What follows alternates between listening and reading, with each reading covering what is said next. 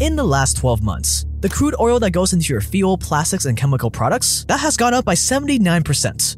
The natural gas that's used for electricity in your home, that's up 60%. The copper that's used for your plumbing and electronics, that's up 87%. The iron that's used to make steel, the most used metal in the world, that's up 128%. Wheat, soybeans, cotton, sugar, and corn, Wheat is at 31%, soybeans 84%, cotton 44%, sugar 55%, and corn at a staggering 104%.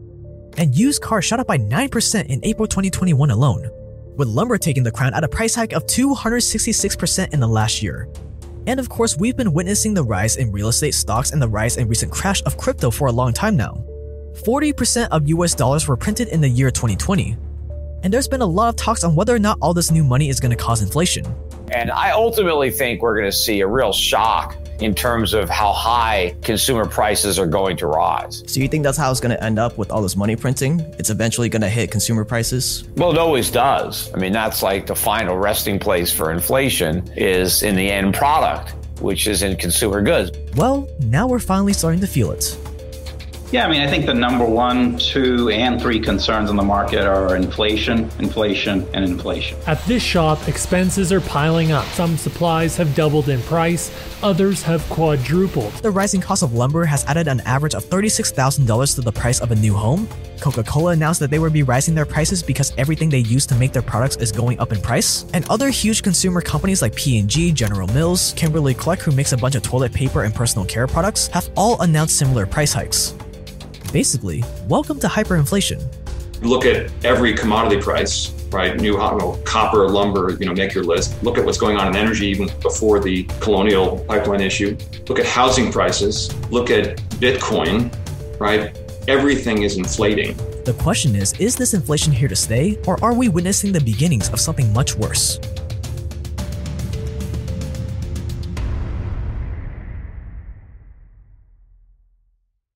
In times like these, the ones who suffer the most are the people with the least amount of skills. If you're laying people off because wages are inflating, it's a lot easier to fire the fast food worker than it is to fire the machine learning expert who builds your social media algorithms. The problem is learning these skills that make you unfireable is pretty hard. That's where today's video sponsor comes in, Brilliant. Research has shown that problem solving is way more effective than watching lectures, and that's where Brilliant does best. It replaces lectures with hands-on interactive lessons on everything from probability, linear algebra to computer science and neural networks. It's a better and funner way to learn all these vital skills for today's digital economy. And Brilliant actually works too. Take Jacob for example. Thanks to Brilliant's well-structured math courses, he was able to feel a lot more confident going into technical job interviews. Or this guy who never took advanced math in school and said that as a self-taught app developer, this is an invaluable tool. Join over 9 million people learning on Brilliant right now by pausing the video and going to brilliant.org slash jaketran to sign up for free and get 20% off with the link below. That's brilliant.com slash jaketran with the link below. March 2020. The first lockdown orders were announced in the US and the money printer fires up. And almost every business besides internet businesses slowed down production, with the exception of things like toilet paper, of course. Less minerals were mined, less lumber was harvested, you get the picture. And along with that came layoffs and a massive jump in unemployment. April 2020, the money printer really spins into high gear, going from $5 trillion in circulation to 16 trillion in a matter of a month. This was to fund the $1,200 stimulus checks and the other bailouts that were handed out. On top of stimulus checks from the federal government, individual states also offered extended unemployment benefits on top of that throughout the entire year of 2020 and leading into the start of 2021. Other countries offer similar supports. The government hoped that all this money printing would stimulate the economy, i.e., get people to spend money again to keep the machine rolling. But instead of spending this newly printed money right away, Americans stashed it away or threw it into things like stocks or crypto, leading to a record savings rate. Which brings us to today. The world economy is opening back up. We're on the demand side of the equation. You have a bunch of people that have been cooped up for over a year begging to go back to their normal lives with their normal spending, who haven't been producing as many goods because they're sitting at home, and they have all this newly printed money to spend. That's driven by, we have a kind of a once in a, a, moment in history, right? You have people emerging from a pandemic with the animal spirits that come from being locked. On the supply side, you have a handicapped supply chain with less production that's expected to instantly open back up at 110% capacity. More dollars than ever before, chasing less goods than ever before. Or in other words, We've made the perfect storm for inflation, where all you can do is bid up prices. What the government is doing with all this money printing is they're artificially stimulating demand. People now have a lot more money to go out and buy stuff, but people aren't going into the economy and producing the stuff. So we have all this money, this huge money supply, but there's not goods for people to use to buy. So all you can do is bid up prices. The government, on the one hand, is incentivizing people not to produce products. And on the other hand, they're now printing up money to give to those people who used to be engaged in productive employment, but who are now sitting at home in order to receive the money that the Fed just printed. The people empowered the Federal Reserve, the World Bank, all unanimously agree that this inflation thing is just temporary. The fancy term they're using is that it's transitory, that there's shortages in the supply chain and that we just need to iron out the kinks and everything will be back to normal. Once that happens, inflation won't be so crazy. Which is true, but it's not the whole picture. See, since the only thing that gives the dollars in our pocket value is the fact that we believe that it has value, we believe that if I work for my paycheck today, I can use that money to buy food and a sports car tomorrow. Because we believe that we keep working, we keep the economy going. But the moment that trust is broken, the moment that faith is broken, everything falls apart.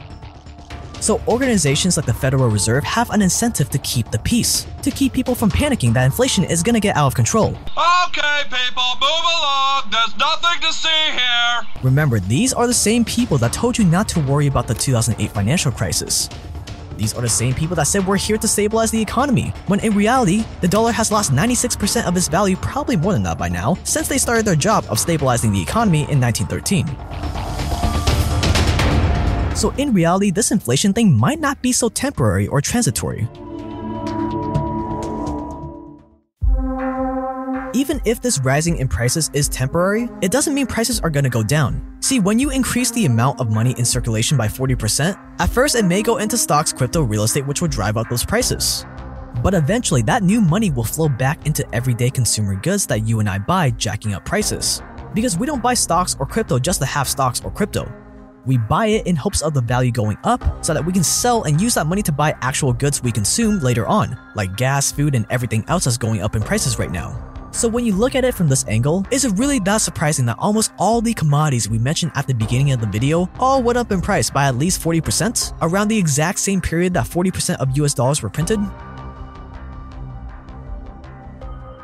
On top of that, when you give someone a raise because prices are increasing and they need more money to live, or because they're getting unemployment benefits that make them not want to work, it's kinda hard to cut people's wages back in the future. Wages are sticky, First of all, it's hard to roll back wages once you roll them up. I mean, right. you go from 15 to 12. Those very generous extended unemployment benefits are highly inflationary. So you have fewer goods and services to buy, but more consumers trying to buy them with more money, and so that pushes prices way up. And if wages stay at these higher prices, companies will have to make their money back somewhere, which will be from raising their prices. So once the supply chain does iron out the kinks to get back to capacity, Unless we somehow unprint 40% of the US dollars out there, the really inflated commodities like lumber will probably calm down in price, but these higher prices are probably here to stay. Now, whether or not inflation will continue to get even worse is a little harder to answer, but I think a lot of it depends on how much faith you have that the government will slow down the money printer, which they have slowed down a little, but they're still printing way faster than they ever were pre COVID. I mean, what do you expect? The genie has been let out of the bottle. At the end of the day, this is a perfect illustration of how money printing is really just a clever way for the government to tax us. The government wanted to fund some kind of social program, stimulus checks, bailouts. But typically, to fund something that they want to do, they have to raise taxes, which is political suicide, and then they collect that money from us on tax day and then they fund it. So we end up with a social program, but we end up being able to buy less stuff because we have less money in our bank account because we paid more in taxes. In our particular case today, they couldn't fund our stimulus checks by taxing us more because the stimulus checks were supposed to go to us. So instead, they funded the stimulus checks by printing money. In the end, we got the same results. We got a new social program, stimulus checks, and we also ended up being able to buy less stuff. The only difference is we're able to buy less stuff not because we have less money in our pockets, but because the money in our pocket is worth less. So let's say you're paying 20% in income taxes this year. Whatever the final inflation number ends up being for this year, let's say it's the 4.2% number they're touting around, meaning that the value of your cash is going to go down by 4.2% this year, While the real tax, the effective tax rate you're really paying for 2021 is actually 24.2%, not just 20%. If the inflation number ends up being more like 6%, you'll be paying a 26% income tax. 10% inflation? You'll be paying nearly a third of the money you make in taxes. Different routes, same outcome, just less obvious.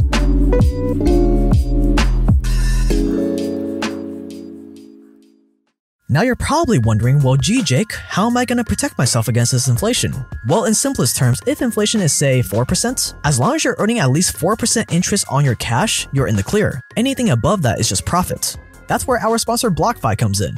Now, I am very careful promoting financial products on this channel, especially with crypto crashing recently, but I have some of my crypto on BlockFi. It's backed by industry leading venture capitalists, and they have a pretty irresistible offer right now, where you can earn up to 10% APY on all stablecoin balances up to July 31st meaning that you just create an account, exchange your US dollars for a stablecoin that's pegged to the US dollar on BlockFi, and that's literally it. You earn up to 10% on that money until July 31st. And if you're still holding Bitcoin or Ethereum or you're planning on buying more, by keeping it in BlockFi, you can earn up to 5% APY on Bitcoin and up to 4.5% APY on Ethereum. For example, I opened up an account just a few days ago and I've already earned $6 doing nothing. Pretty cool. Now, of course, this is crypto, there's no guarantees, these rates can change in the future, and I will only put in money that you're willing to lose. But I'm keeping my crypto here, I wish I would have started using BlockFi earlier, and even if these rates change in the future, that's just more of a reason to take advantage of this right now while you still can. Go to blockfi.com slash Jake to start earning interest today. That's blockfi.com slash Jake with the link below.